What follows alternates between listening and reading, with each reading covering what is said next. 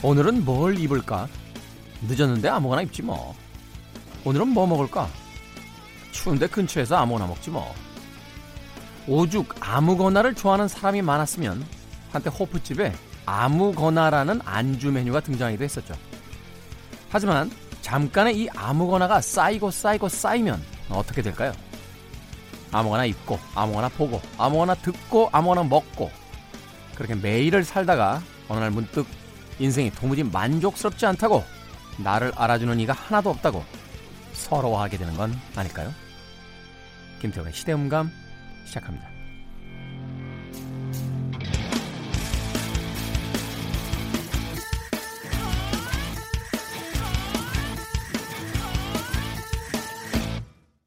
그래도 주말은 온다. 시대를 읽는 음악 감상의 시대음감의 김태훈입니다. 최근에 아마 이런 이야기 많이 들어보셨을 것 같아요. 어, 선택 혼란 뭐 이런 거 있죠. 네, 그죠? 어, 이건 뭐 전문 용어가 있었는데 갑자기 떠오르질 않네요. 네. 아무튼 뭐가 많은 거예요. 예전에는 아무거나라고 얘기할 수가 없었습니다. 왜냐하면 종류가 몇 가지 없기 때문에, 그죠? 어, 먹을 수 있는 거, 입을 수 있는 거 종류가 몇 개 없어서 아주 극명하게 자신의 취향을 드러냈어요. 이거, 저거! 라고 했는데, 최근에 편의점부터 마트까지 너무나 많은 물건들이 있다 보니까 오히려 선택을 방해하면서 아무거나라는 자포자기적 심정에 이르게 된 게 아닌가 하는 생각이 듭니다. 미국에서인가요? 한번 조사한 그 자료를 본 적이 있는데, 올리브 오일을 파는 가게예요. 그런데 우리가 흔히 생각할 때 올리브 오일의 종류가 많으면, 그러니까 물건의 종류가 많으면 더 많은 사람들이 올 것이다 라고 생각을 하는데요. 실험을 해봤더니 열두 개인가 이상의 그 종류가 늘어나면 사람들이 오히려 그 선택을 하는데 혼란이 와서요, 판매량이 떨어진다는 거예요. 네.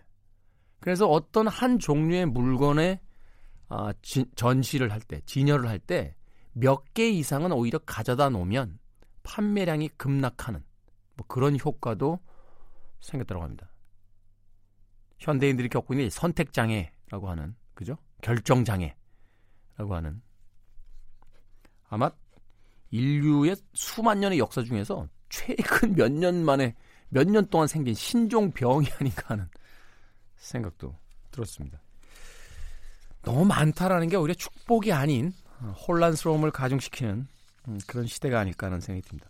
그러니까 최근에는 왜 미니멀리스트들이라고 해서 어, 일상생활과 자신의 삶을 굉장히 단순화시키는 그런 운동도 벌어지고 있죠.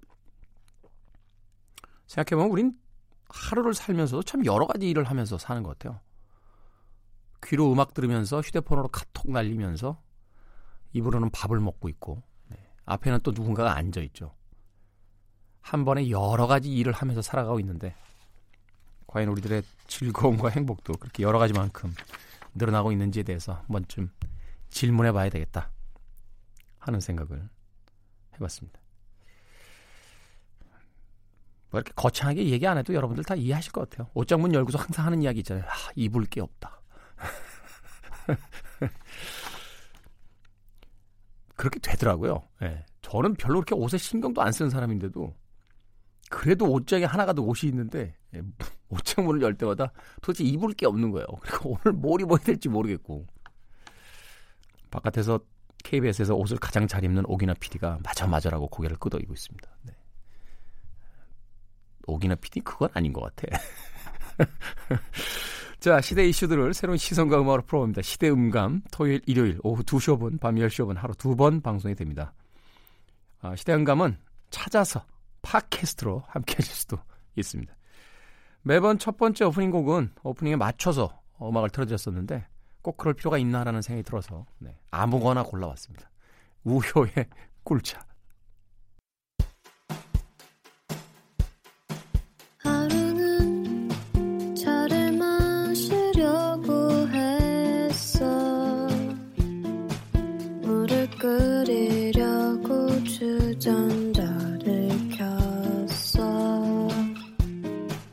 그러다 잠깐 네 생각을 했어.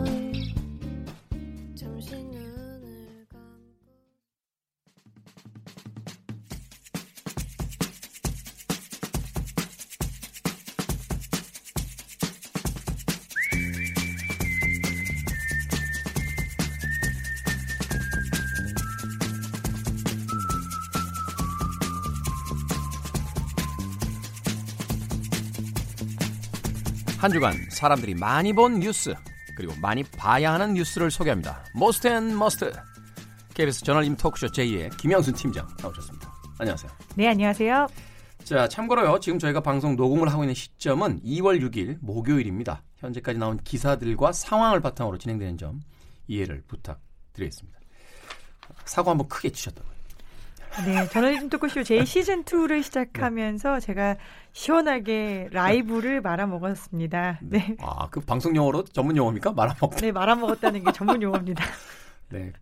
어, 시청자 숫자가 훅 빠졌다고 되게 의기소침해 있습니다. 방송 들으시는 여러분들 오셔서 구독 좀 열심히 눌러주시길 부탁드리겠습니다. 네, 저리톡의 정신은 살아있습니다. 자, 한 주간 많이 본 뉴스 어떤 뉴스입니까? 네, 지난 이월 일일부터 육일까지 네이버 모바일에서 사람들이 가장 많이 본 뉴스를 모아봤습니다. 네, 일 위는 당연하죠. 신종 코로나 바이러스. 네. 이제 전염병, 우리가 감염증이라고 공식 용어를 쓰기로 했는데요. 사람들이 가장 많이 봤어요. 케이비에스도 재난주간 방송사로서 보도량이 굉장히 많은데요. 이게 보도량이 막 많아서 뉴스 볼 거 없네 이렇게 하시는 분들도 계신데, 질병, 질병에 대한 공포나 걱정이나 아니면 우려, 괴담 같은 것들 사실 이거 당연한 거거든요. 근데 중요한 거는 여기에 대해서 뭐가 사실인지, 어떻게 해야 하는지, 누가 나아지고 있는지 이런 걸 짚어주는 보도에 좀 중점을 둬야 될 것 같고요. 지난주랑 비교했을 때 뉴스 소비 패턴이 조금 좀 달라졌더라고요. 네, 어떻게 달라졌죠? 네, 지난주에는 이제 갈등, 그리고 공포, 뭐 뚫렸다, 그다음에 이제 어, 르뽀 이렇게 자극적인 헤드라인이 달린 기사들을 굉장히 클릭을 많이 했었는데, 이번 주에는 뉴스 소비 패턴 자체가 좀 침착해졌어요.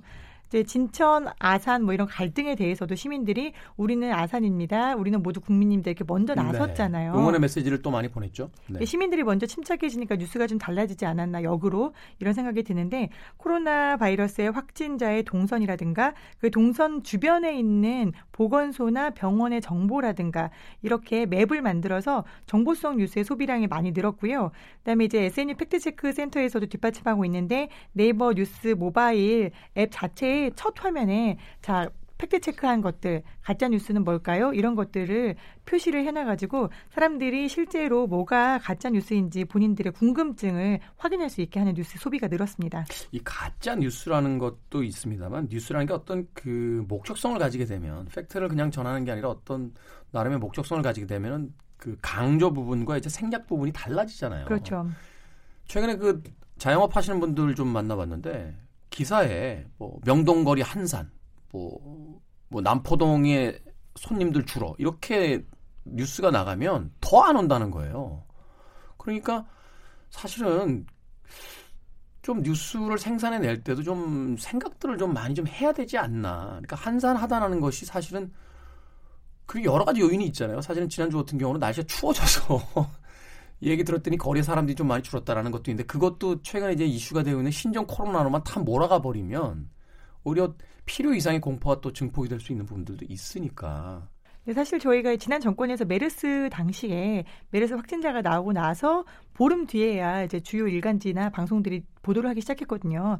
너무나 비밀주의와 이제 투명성이 없었기 때문에 확진자도 많이 늘었고 사망자도 나오고 이랬잖아요.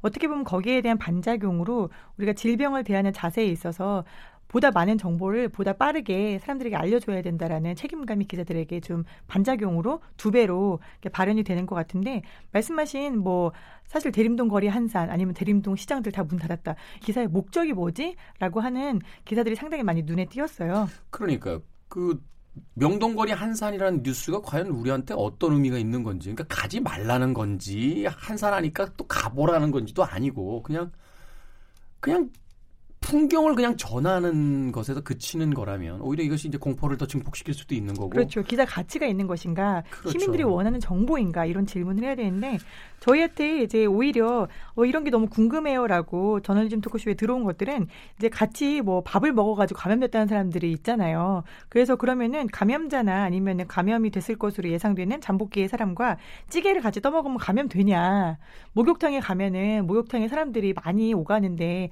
바이러스들이 왠지 막 증식될 것 같잖아요. 목욕탕에 가면 감염되냐, 수영장에 가도 되냐. 저희가 팩트체크를 해봤더니 이제 이 바이러스는 의외로 의외로 이게 많은 바이러스가 온도나 습도가 높으면 활동성이 떨어진대요. 음. 다른 사람을 감염시킬 능력이 죽는 거죠.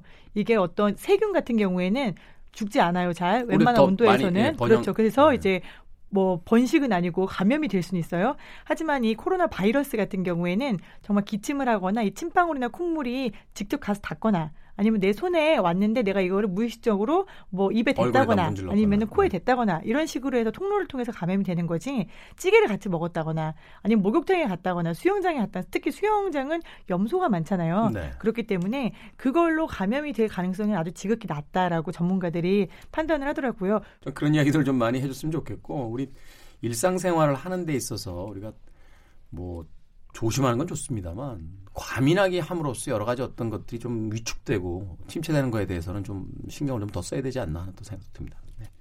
알겠습니다. 또 다음 뉴스 어떤 뉴스입니까? 그다음에 이제 황교안, 안철수, 손학규 이런 키워드들은 딱 들으면 아시겠죠? 이제 시작이에요. 총선. 슬슬 네. 다가온다고 느끼시는데 어, 슬슬 다가오는 정도가 아니에요. 이제 곧입니다. 사월 십오일이니까 두 달 정도 남았거든요. 이 뉴스들 그리고 이 이름들, 보수의 깃발 아래 다 모여라, 보수 대통합에 대한 뉴스들이 조금씩 조금씩 많아지고 있습니다. 네. 이미 모여 있었는데 일단 흩어진 다음에 다시 모이기로 한 거죠. 자, 거기까지가 어, 이번 주에 가장 많이 본 머스트 뉴스였고요. 자, 한 주간 놓치기 아쉬운 네, 머스트 뉴스 어떤 뉴스입니까? 네, 이번 주 머스트 뉴스는 정말 너무너무 아쉬운 정말 좋은 보도입니다. 케이비에스 데이터 저널리즘 팀에서 취재한, 제가 또 데이터 저널리즘 팀 출신이잖아요. 네. 그래서 소개하는 건 아니고 정말 좋은 보도여서 고액 체납 보고서라는 시리즈인데요. 이게 세금 세금 내는 거 좋아하세요? 전 세계에서 세금 내는 거 좋아하는 사람이 있을까요? 제가 옛날에 그 영화 아마겟돈이라는 걸 보는데 거기 등장 캐릭터 중에 한 명이 이제 지구의 행성이 충돌해서 지구가 멸망하기 직전이잖아요. 그래서 우주선을 타고 가서 그 행성을 이제 파괴하는 임무를 띄우고 가는데 나사에서 원하는 소원이 뭐냐 하니까 평생 세금 감면해달라고 그러더라고요. 어... 그 캐릭터 안에서 영화보다 제가 빵 터진 적이 한 번 있는데 정말 그게 공감이 됩니다. 제가 세금을 많이 내지도 않음에도 불구하고 네, 세금은 다들 싫어하죠. 심지어 전기 같은 것도 우리가 전기세라고 부를 정도잖아요. 그렇죠. 근데 이게 소득세라는 게 있잖아요. 크게 종합소득세와 양도소득세로 나뉘어요. 근데 소득세로 우리가 이억 원을 내려면은 얼마를 벌어야 될까요? 소득세로 이억 원이요? 이게 아마 다른 경비 처리가 없다라면 한, 한 오억 정도 벌어야 되지 않습니까? 제가 한 사십 퍼센트 정도로 세금을 내는 걸로 알고 있어요. 역시 자영업자의 계산은 정말 너무 정확하네요. 계산기를 두드린 것 같은 이 정확함. 그런가요? 네, 직장인과 자영업자의 차이, 자영업자분들 굉장히 뿌듯하시겠어요.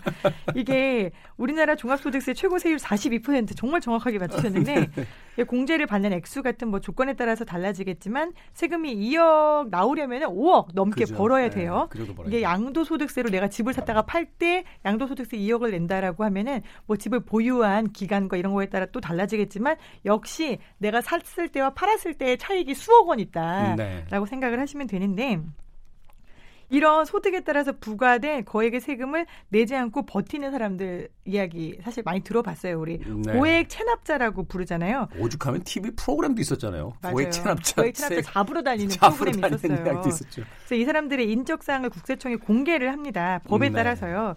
뭐 대표적으로 우리가 많이 알고 있는 거는 이제 전 대한생명보험 대표이사인 최순영 씨가 천억이 넘는 세금을 내지 않고 있고, 그다음에 조동만 전 한솔 부회장, 그리고 정보근 전 한보 철강공업 대표이사 등도 수백억 원의 세금을 체납하고 있습니다. 그리고 뭐 가장 유명하죠. 골프장에서 골프를 즐기는 모습이 드러났던 전두환 씨, 양도소득세 포함해서 어, 삼십억 구천구백만 원의 세금을 현재 내지 않고 있는 걸로 집계가 되고 있어요. 그때 영상 보니까 골프채도 굉장히 비싼 거 쓰시던데 그, 그거 팔아도 몇백만 원 받으실 것 같은데 그거. 네, 그거 잘 못 잡아내고 있는 것 같습니다. 네. 근데 문제는 이런 분들 말고 우리가 막 정말 아, 저 사람 되게 부자인데 돈을 안 내네라는 사람들 말고 이 고액 체납자들이 굉장히 많고 얼마나 세금을 안 내는지에 대해서 생각을 좀 안 해봤단 말이죠. 네. 그래서 케이비에스 데이터 팀에서 이 고액 체납자들이 몇 명이나 되는지 그리고 이 사람들이 체납한 세금이 얼마나 되는지를 한번 쭉 뽑아봤어요. 얼마나 됩니까? 고액 체납자 숫자. 사만 명 가까이 됩니다. 사만 명이요? 정확하게는 삼만 팔천백오십오 명. 잠실 야구장에 가득 들어가실 것 같은데요. 그 정도. 여의도에 모두 사는 사람이 한 삼만 명 정도거든요. 여의도 동의 인구가. 이분들이 체납한 금액은 얼마입니까, 그럼? 아, 이거 정말 안 와닿아요. 천문학적인 금액인데 삼십칠조예요. 삼십칠조요? 삼십칠조. 천억 원, 뭐 억 아니고 조. 삼십칠조. 근데 이게 체감이 너무 안 돼서 데이터팀에서 만 원짜리 지폐로 쌓아봤어요. 삼십칠 조를 만 원짜리로 쫙 쌓았더니 이게 삼백칠십 킬로미터인데 얼마냐면은 우리나라에서 제일 높은 빌딩이 어, 제이 롯데타워잖아요. 네. 이 제이 롯데타워 건물을 육백육십칠 개 이렇게 계속 복붙해서 쌓아보면은 삼십칠 조가 나오고요.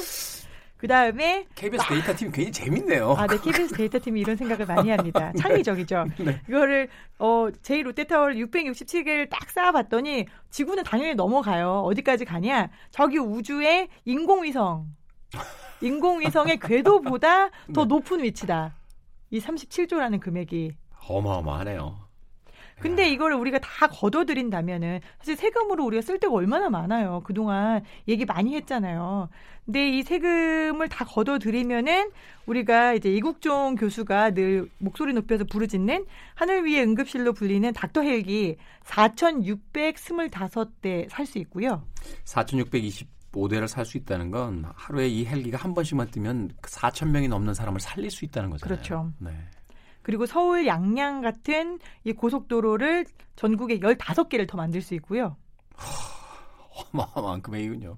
네, 그거 되게 내가 이 세금이 있다면 어떻게 쓸지 궁금하잖아요. 그래서 데이터팀이 페이지에다가 홈페이지에다가 어, 인터랙티브 페이지를 만들어서 체납 세금을 거두면 그래서 네. 여기에 들어가시면은 이 세금으로 우리가 무슨 일을 할 수 있는지 나라면 내가 정말 어, 살림을 하는 사람이라면 어떤 일을 할 수 있는지 직접 넣어볼 수 있게 인터랙티브 페이지를 제작해서 모의 실험을 하실 수 있는 장을 열어놨으니 한번 가보시고요.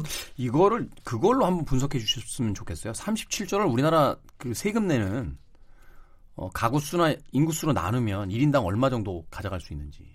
아, 일 인당 네. 그냥 딱 뿌려주는 거군요. 이게 왜 그런 생각을 하게 되냐면요. 제 생각은 이런 거예요. 그 삼십칠 조를 덜 걷었잖아요. 못 걷었잖아요. 체납을 해서. 그럼 분명히 국가가 세금을 부여할 때는 국가의 이제 운영에 대한 어떤 규모가 있으니까 이 정도 돈이 필요해 라고 해서 그러면 이 정도 퍼센테이지로 돈을 걷어야 우리가 경영 운영할 수 있는 국가를 운영할 수 있는 돈이 있어, 있어 라고 해서 딱 맞춰놨는데 삼십칠 조를 이분들이 펑크를 내는 거란 말이죠. 그러면 세금을 열심히 내고 있는 사람들이 그 빈자리를 메우기 위해서 삼십칠 조를 더 낸 거잖아요. 정확합니다. 그죠? 그러니까 체납자들이 세금을 안 내는 게 문제가 아니라 이분들이 안 낸 걸 세금을 내고 있는 사람들이 더 내고 있다는 거니까. 대신 우리가 그 짐을 어깨에 걸머지고 가고 있는 거죠. 그렇죠. 각자 지어야 될 배낭을 안 메고 가셔서 다른 분들이 그 배낭까지 더 지구서 지금 올라가고 있다는 건데 그러니까 일 인당 환급 받는 돈으로 계산하면 딱 나오잖아요. 우리가 세금을 이 정도 덜 내도 된다라는 금액으로 딱 나오니까. 그런 의미에서 우리가 이 징수율을 높여야 되잖아요. 그렇죠. 그래서 또 데이터팀이 만든 게 뭐냐면 우리 동네 고액 체납자가 몇 명일까라고 해서 이억 원 이상을 체납한 사람들의 주소를 정확하게 따가지고 근데 물론 뭐 몇 동 몇 호까지는 안 나옵니다. 근데 어느 아파트에 몇 동이 나오는 사람들도 있어요. 야, 그거 재밌겠다. 엘리베이터, 엘리베이터에다 붙여놓으면 우리 동에는 고액 체납자 몇 분이 살고 계십니다. 이걸로. 이게 정말 사람들이 몰라서 그렇지 아는 분들은 다 들어가면 찍어봐요. 저도 들어가서 우리 동네에 우리 아파트, 우리 동에 사는 사람이 있나라고 찾아봤어요. 한 분 계시더라고요. 아, 그래요? 네. 칠십 대 노인분이신데 아파트 양도소득세를 한 삼억 정도를 안 내셨어요. 이거는 저는 사실 이게 뭐 이렇게 이야기되는 건 좀 모르, 뭔지 모르겠습니다만 세금을 안 내면 시민으로서의 어떤 의무를 포기한 건데 그러면 투표권 박탈해야 되는 거 아닙니까? 과격하시네요. 예, 저는 좀 그렇게 생각하는 게 일단은 해외여행 못 나게 맞고요. 고속도로 통과 안 시켜주고 그게 저는 답이라고 생각해요. 그러니까 서울 시내 들어가는데 저 남산에서 그 톨게이트에서 이천 원 내잖아요. 근데 고액 체납자면 딱 명단 뜨면서 죄송한데 입장 안 됩니다. 해외 나갈 때 못 나가십니다. 그리고 투표하러 가면은 저 시, 세금 체납하셔서 투표 못 합니다. 왜냐면 우리가 신용이 불량이면 은행에서 대출을 안 해주듯이 세금을 안 내는 시민의 의무를 포기했는데 시민으로서의 신용불량이네요. 그렇죠. 그분에게 투표권을 준다는 게 무슨 의미가 있냐는 거죠. 네. 근데 이런 분노가 생겼을 때 사실 일리가 있어요. 왜냐하면 국세청이 이억 원 이상의 고액 체납자 명단을 공개를 하는 이유가 그 목적이 망신주기하고 신고 장려거든요. 네. 이 사람들한테 정말 너 톨게이트 통과 못해 이렇게 망신을 주면 세금을 내지 않을까. 그다음에 이 사람 여기 무슨 아파트 어디 살고 있어 라고 얘기하면은 옆에 주민이 아, 이 사람 여기 재산 되게 많은데 맨날 어디 해외 골프 치러 가 이렇게 그러니까. 신고를 하면은 이제 신고해서 이 사람의 은닉 재산을 찾아낼 수 있게 하려고 명단을 공개를 하는 거거든요. 일리가 없는 말씀이 아닙니다. 그러니까 이 우리 동네 고액 체납자 몇 명일까 이 데이터팀이 만든 지도를 한번 보시고 네. 혹시라도 아시는 분이면은 양심에 한번 호소를 해주시고 정말 양심 불량인 사람이다라는 생각이 들면은 신고를 한번 해보세요. 왜냐하면 국세청에서 포상금 제도를 운영하고 있습니다. 네, 뭐 남들 세금 안 내는 건 내가 뭐 관심 뭐하러 가져라고 생각하지 마시고 어, 많은 시민들이 이 그 국세청 고액 상습 체납자 어, 데이터를 보게 되면 어, 아무래도 그 리스트에 있는 분들은 중압감을 느낄 테니까 이제 세금을 내는 어떤 압력이 좀 생기겠죠. 쉽게 생각하십시오. 어, 이분들이 세금을 내야 우리가 세금을 덜 냅니다. 그렇게 생각하면은 굉장히 적극적인 어떤 좀 찾아보기가 이루어지지 않을까 하는 또 생각이 드는 거예요. 지도 한번 딱 클릭해 보면 억울함이 막 두 배가 돼요. 갑자기 짜증이 확 나요 지금. 세금. 네. 자, 케이비에스의 채널짐 토크쇼 제이의 김영순 팀장이었습니다. 고맙습니다. 네, 감사합니다.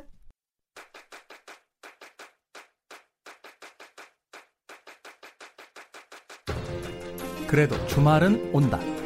김태원의 시대 음감.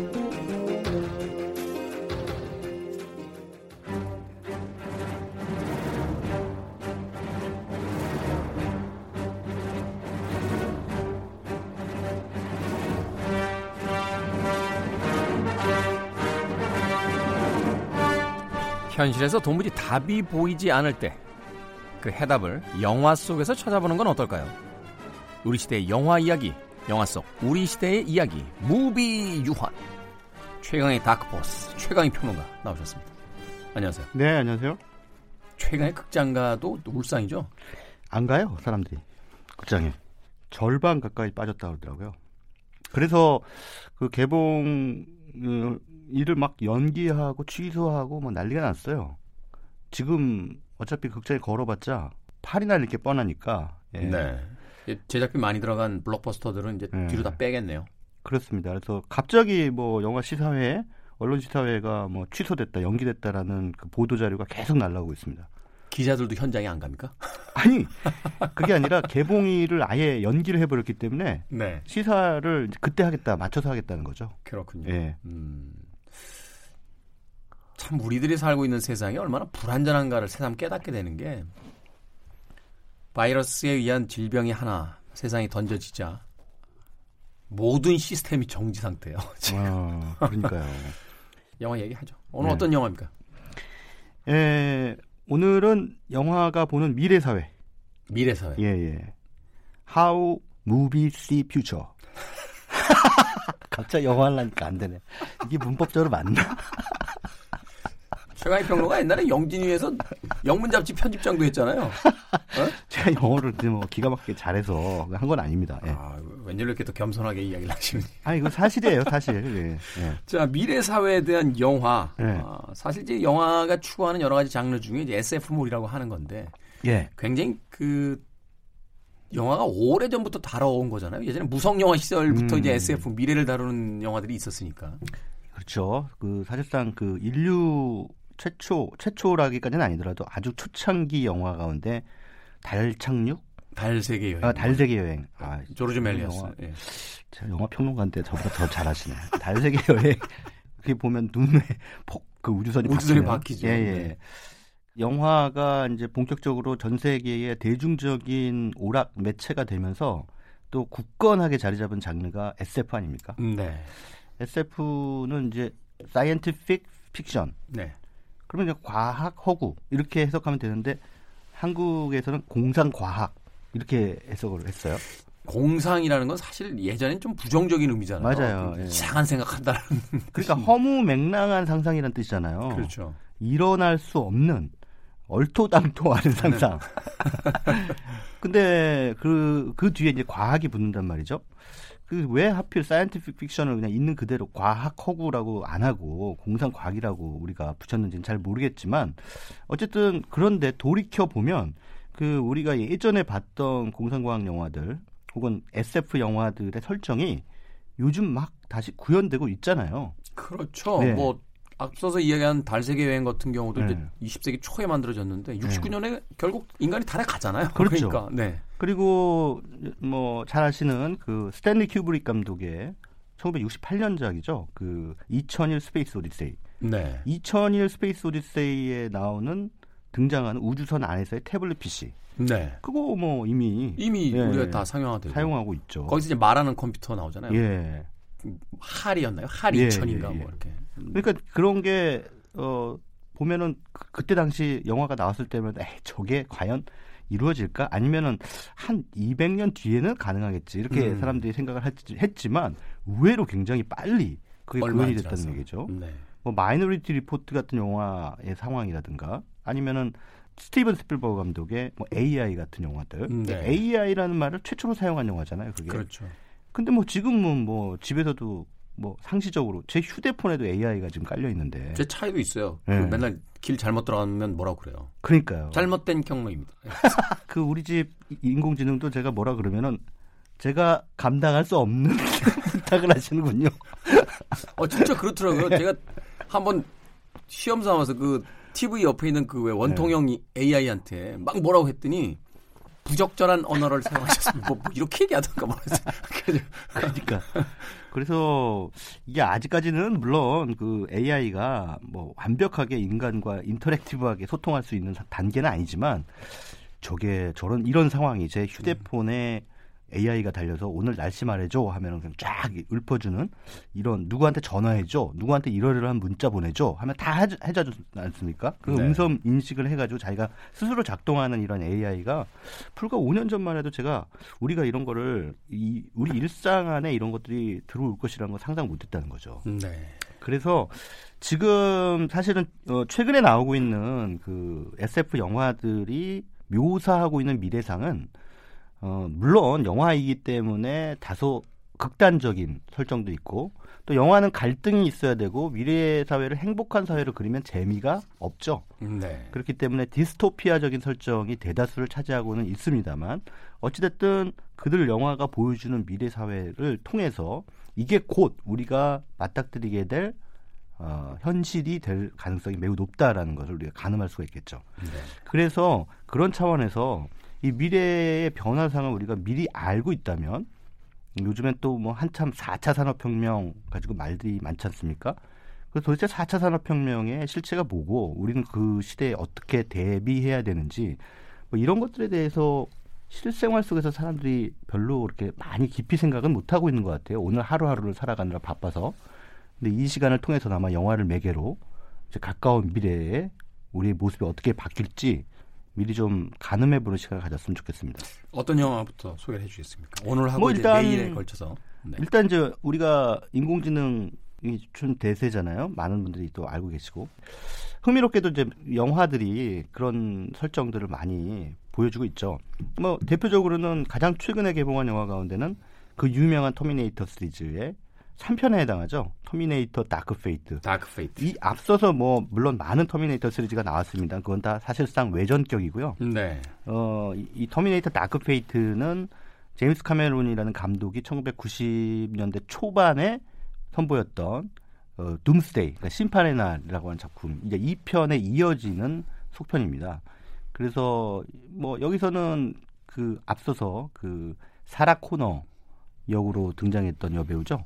린다 해밀턴. 네, 린다 해밀턴이 비록 어, 매우 어, 나이 드신 할머니로 나오긴 합니다만 어찌됐든 그럼에도 불구하고 어, 이게 쭉 이어지는 서사라는 점에서 어, 상당히 흥미롭게 봤고 또 많은 분들이 또 영화를 봤어요. 근데 이 터미네이터 다크 페이트는 사실 에, 전제가 이 편에서 이어져야 되기 때문에 이 편의 설정이 이게 어, 거기서 끝난 거예요. 사실 제임스 카메론이 끝내버렸거든요, 사실. 그렇죠. 뭐 둠스데이 예. 결국 없다.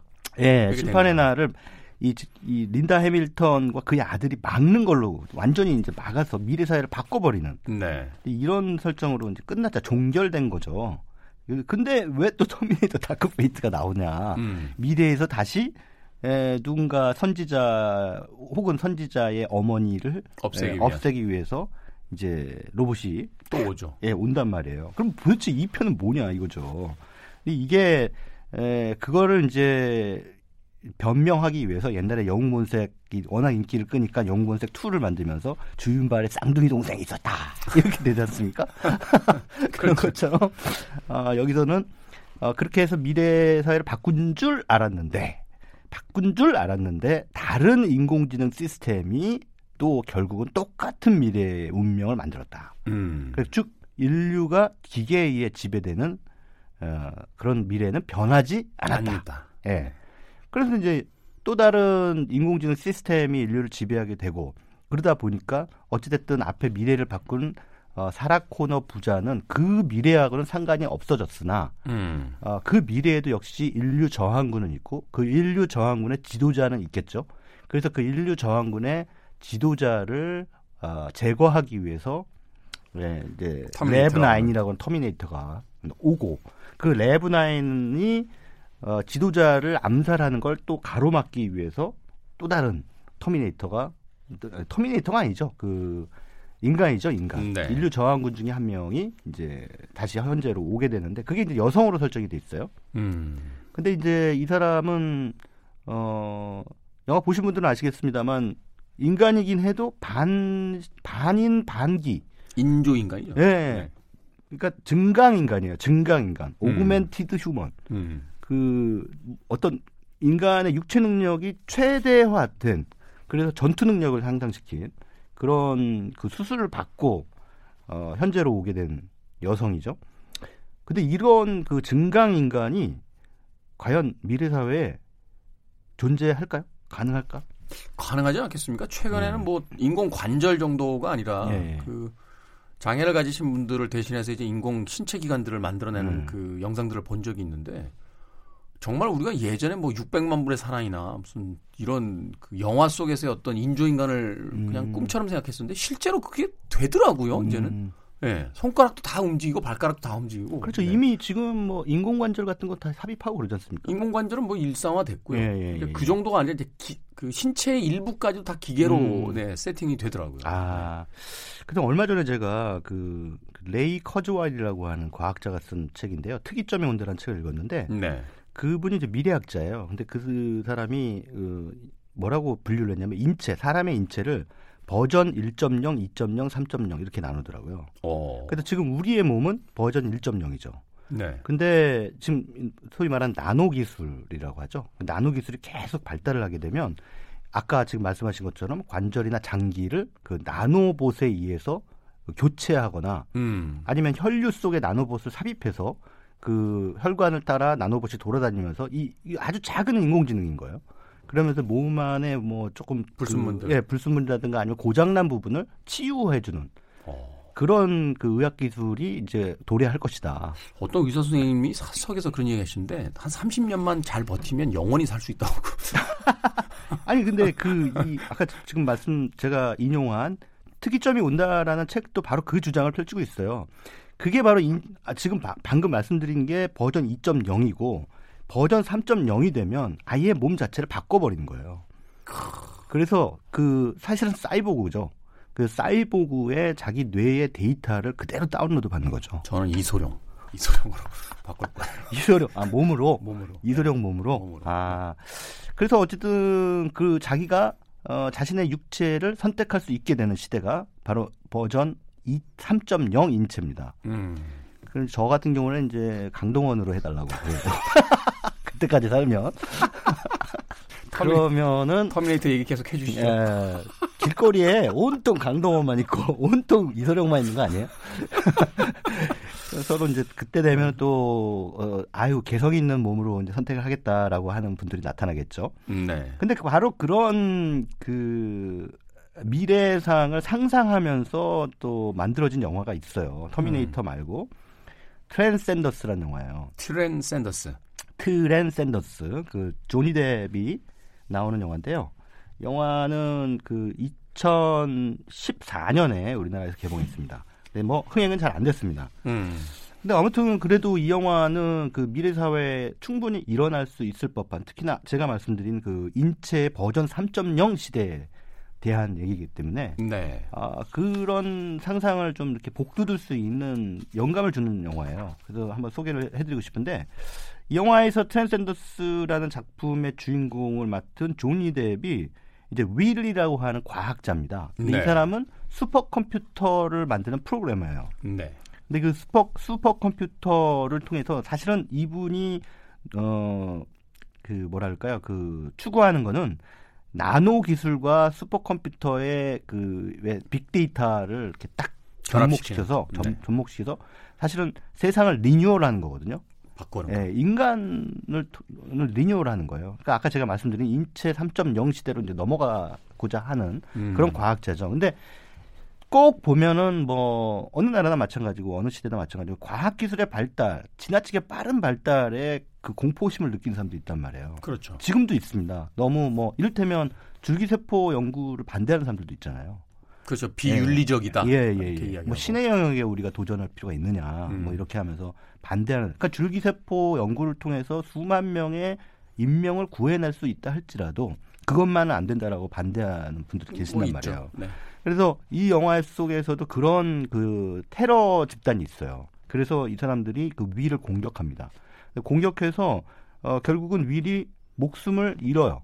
근데 목숨을 잃기 직전에 자기 아내한테, 에블린이라고 하는 아내한테, 역시 아내도 과학자인데 내가 개발 중인 저 슈퍼컴퓨터에 내 뇌의 데이터를 넣어달라. 빨리 트랜스퍼 시켜달라. 음. 다운로드 해달라.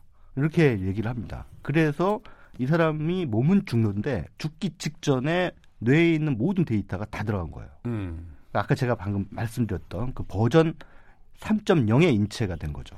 그러니까 컴퓨터 자체가 자기 인체고 예, 예, 그 그렇죠. 안에 자기 정신이 있는 거죠. 그렇죠. 그러니까 이 속으로 딱 그 윌이 두뇌가 들어가니까 어쨌든 윌이 가지고 있는 개성과 인격체적 정체성은 그대로 들어간 거예요. 음. 그리고 이 사람이 가지고 있는 추구하려고 하는 과학 기술의 방향이라든가 이런 것도 그대로 들어갔는데 이게 엄청난 연산 능력의 슈퍼컴퓨터하고 딱 만나게 된다고 생각해보세요.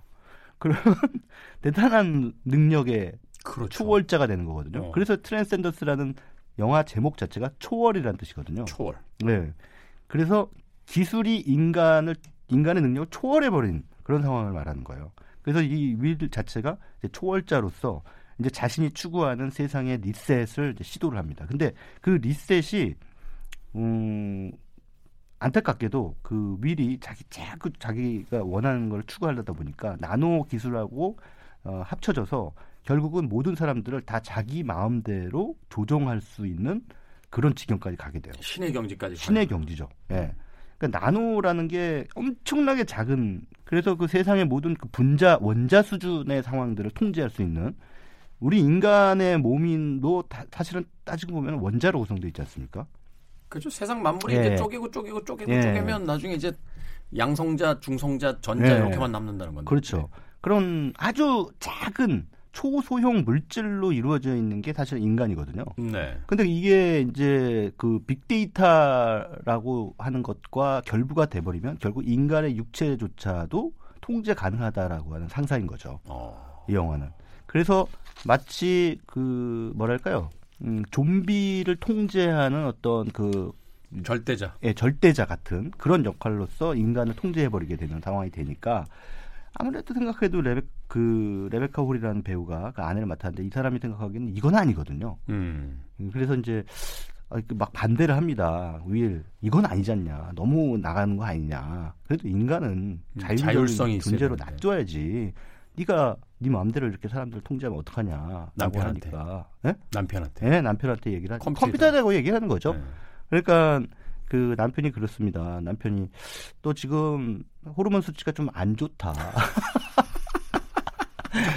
이렇게 얘기를 하니까 아, 기분이 안 좋은 건 네가 기분이 안 좋은 건 네 호르몬 수치가 예, 비정상적이다라서 그런 거다라고 음. 얘기를 하니까 내 호르몬 수치를 네가 분석하고 있다고?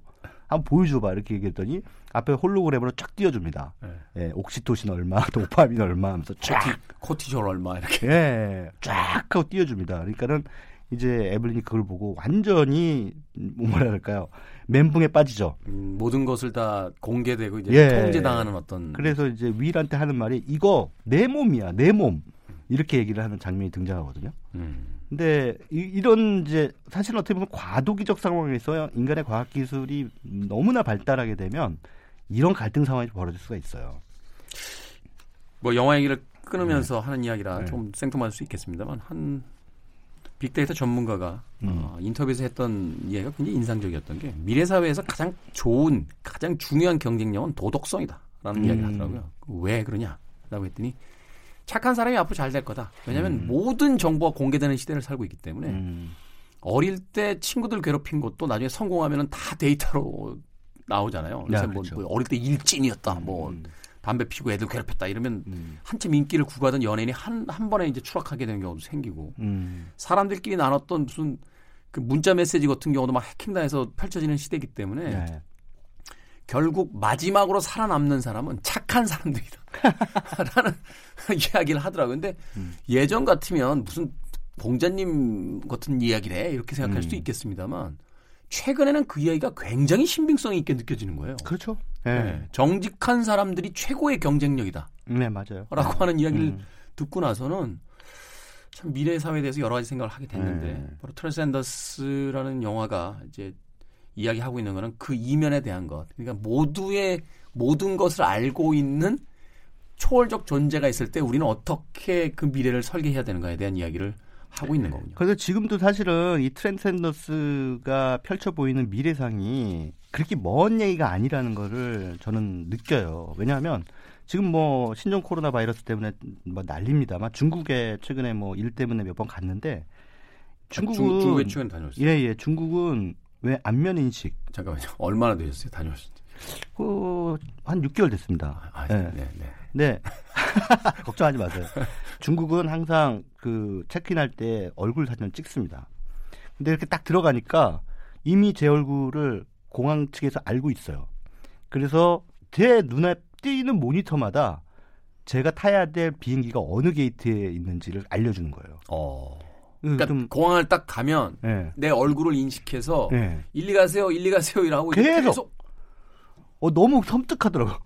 그러니까 와 그래서 중, 중국이 진짜 그 얼굴 인식 기술이 뭐 세계 최고 수준이네요. 네, 지금은 중국 큐알 결제 수준을 뛰어넘어서 요즘 마트에 가면요 지갑을 안 꺼내요. 그냥 얼굴로 인식 결제를 해요. 돈 안 꺼내고 그냥 나오면 돼요. 얼굴로 딱 인식하고 내 계좌에서 돈이 빠져나가요. 그러면 그 저의 일거수일투족을 다 중국 당국은 알고 있다는 얘기죠. 여기까지 듣겠습니다. 최강희 평론가의 얼굴 인식에 관한 중국 체험기는 내일 일요일 네. 무비 유한으로 이어지겠습니다. 자, 터미네이터 다크페이트와 트랜스센더스까지 네. 미래 사회에 우리가 이제 마주하게 될 섬뜩한 어, 그러나 곧 다가올 이야기에 대한 이야기. 영화 두 편으로 소개를 해주셨습니다. 자, 음악 들으면서 작별 인사하겠습니다. 아, 팔십 년대 등장한 음악인데요. 전자음악이라는 표현을 쓰면서 어, 뉴웨이브라는 또 장르를 만들기도 했던 미래, 당시로서 이제 미래음악이라고 불렸던 장르의 대표적인 곡입니다. 야주의 돈고 들으면서 작별 인사하겠습니다. 고맙습니다. 네, 고맙습니다. 저도 내일 돌아오겠습니다. 김태훈 시대음감이었습니다.